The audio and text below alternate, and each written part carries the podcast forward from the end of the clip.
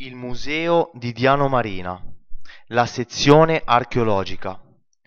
Diano Marina è nota alla maggior parte delle persone per il suo mare dalle acque cristalline che le ha fatto conquistare la meritata bandiera blu.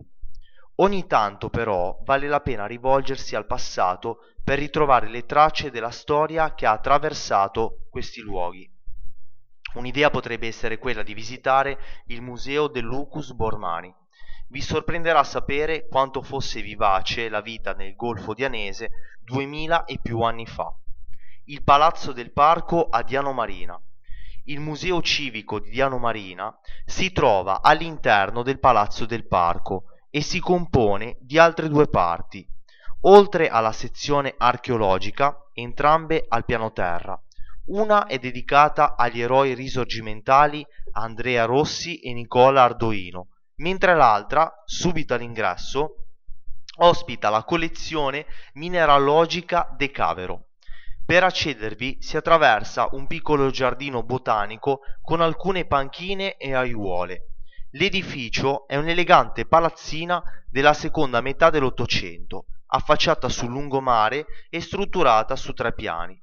Al suo interno affreschi e pavimenti di pregio testimoniano il gusto degli antichi proprietari. Oltre al museo civico, il palazzo ospita anche la biblioteca comunale e una sala mostre e convegni. Il museo archeologico. Una rampa di scale ci conduce al primo piano, dove troviamo l'ingresso del museo archeologico. Scopriamo che l'allestimento risale al 2004 ed è stato curato dall'Istituto di Studi Liguri attraverso nove sale espositive e una multimediale. La storia del territorio viene scandagliata dagli albori preistorici alla tarda romanità. Ad agevolare il nostro percorso troviamo una serie di pannelli didattici disposti su ciascuna sala e che ci illustrano in modo chiaro i reperti conservati e il loro contesto. Ma per qualsiasi approfondimento e curiosità il personale è sempre disponibile a rispondere a tutte le nostre domande.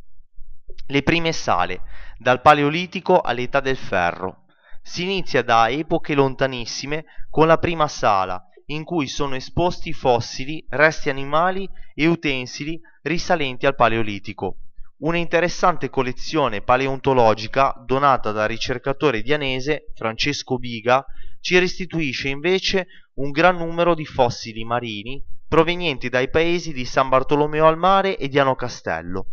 Proseguendo, nella seconda sala scopriamo che un piccolo abitato costiero era presente tra Diano Marina e San Bartolomeo al Mare già nell'età del bronzo, XVII-X secolo a.C.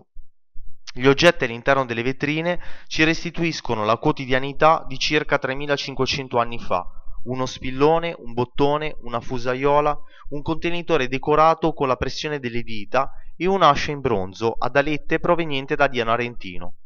Ci dirigiamo nella terza sala dedicata all'età del bronzo, IX-II secolo a.C. Di questo periodo, che precede la romanizzazione, restano numerosi reperti e due focolari provenienti da via Villebone, a dimostrazione di quanto florido dovesse essere il territorio del Golfo Dianese all'epoca. La Liguria romana, il Lucus Bormani. Le sale successive sono dedicate invece alla dominazione romana. In questo periodo il territorio dianese inizia a diventare un luogo frequentatissimo. Tra Capoberta e Capocervo, infatti, le fonti storiche individuano il Lucus Bormani, ovvero una mansio che offriva soggiorno e ristoro a chiunque percorresse la via Iulia Augusta. Il calco in resina del cippo miliare che vediamo nella quarta sala, l'originale si trova a Chiappa, frazione di San Bartolomeo al Mare, testimonia proprio questo legame con la viabilità romana. La Liguria, lo sappiamo, fu una terra di navigatori e mercanti ancora prima della nascita di Cristoforo Colombo. Proseguendo nella quinta sala abbiamo la dimostrazione di come già nell'antichità i traffici commerciali via mare fossero attivissimi. Qui troviamo infatti l'illustrazione del, deli- del relitto della nave Adolia, affondata nel Golfo Dianese nel I secolo d.C., le tante anfore che facevano parte del carico. Leggendo tra i pannelli apprendiamo che il fulcro dell'area di sosta del Lucus Bormani è stato rinvenuto in uno scavo in località La Rovere a San Bartolomeo al Mare, da cui provengono i numerosi reperti esposti nelle vetrine del museo. Si tratta di suppellettili da mensa come brocche, coppe, vasi, mortai e anfore, che ci raccontano indirettamente della convivialità romana. Il bosco sacro. Ma ecco che arriviamo alla parte più suggestiva del museo. Ci troviamo davanti all'ingresso di una sala semibuia. Ad accoglierci vi è un cartonato della dea Diana e tutto intorno la riproduzione del bosco che gli antichi liguri avevano dedicato alla divinità pre-romana Borman. Questo culto doveva essere molto sentito se i romani non poterono fare altro che sovrapporvi quello della dea Diana, anche lei strettamente legata alle selve e alle sorgenti. La tarda romanità. Il nostro percorso non è ancora finito. Ad attenderci ci sono ancora le ultime due sale, dove troviamo oggetti d'uso quotidiano della fase tarda dell'insediamento del Lucus Bormani.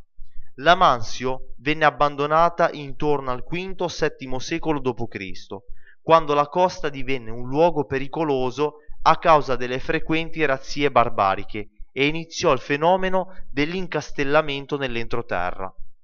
I reperti conservati in queste sale ci restituiscono i dettagli della vita di tutti i giorni dei nostri antenati. Scopriamo ad esempio la tipologia di bicchieri che preferivano, i piatti e il vasellame utilizzate nelle dispense o in cucina. Non solo, da questi oggetti capiamo quali fossero le abilità e il lavoro svolto nella comunità grazie alle quantità di ami, fusarole e pesi da telaio esposti. Dei resti di strutture complesse come l'ipocausto rinvenuto nello scavo di Via Roma apprendiamo invece come trascorresse il tempo libero un'agiata famiglia dell'epoca.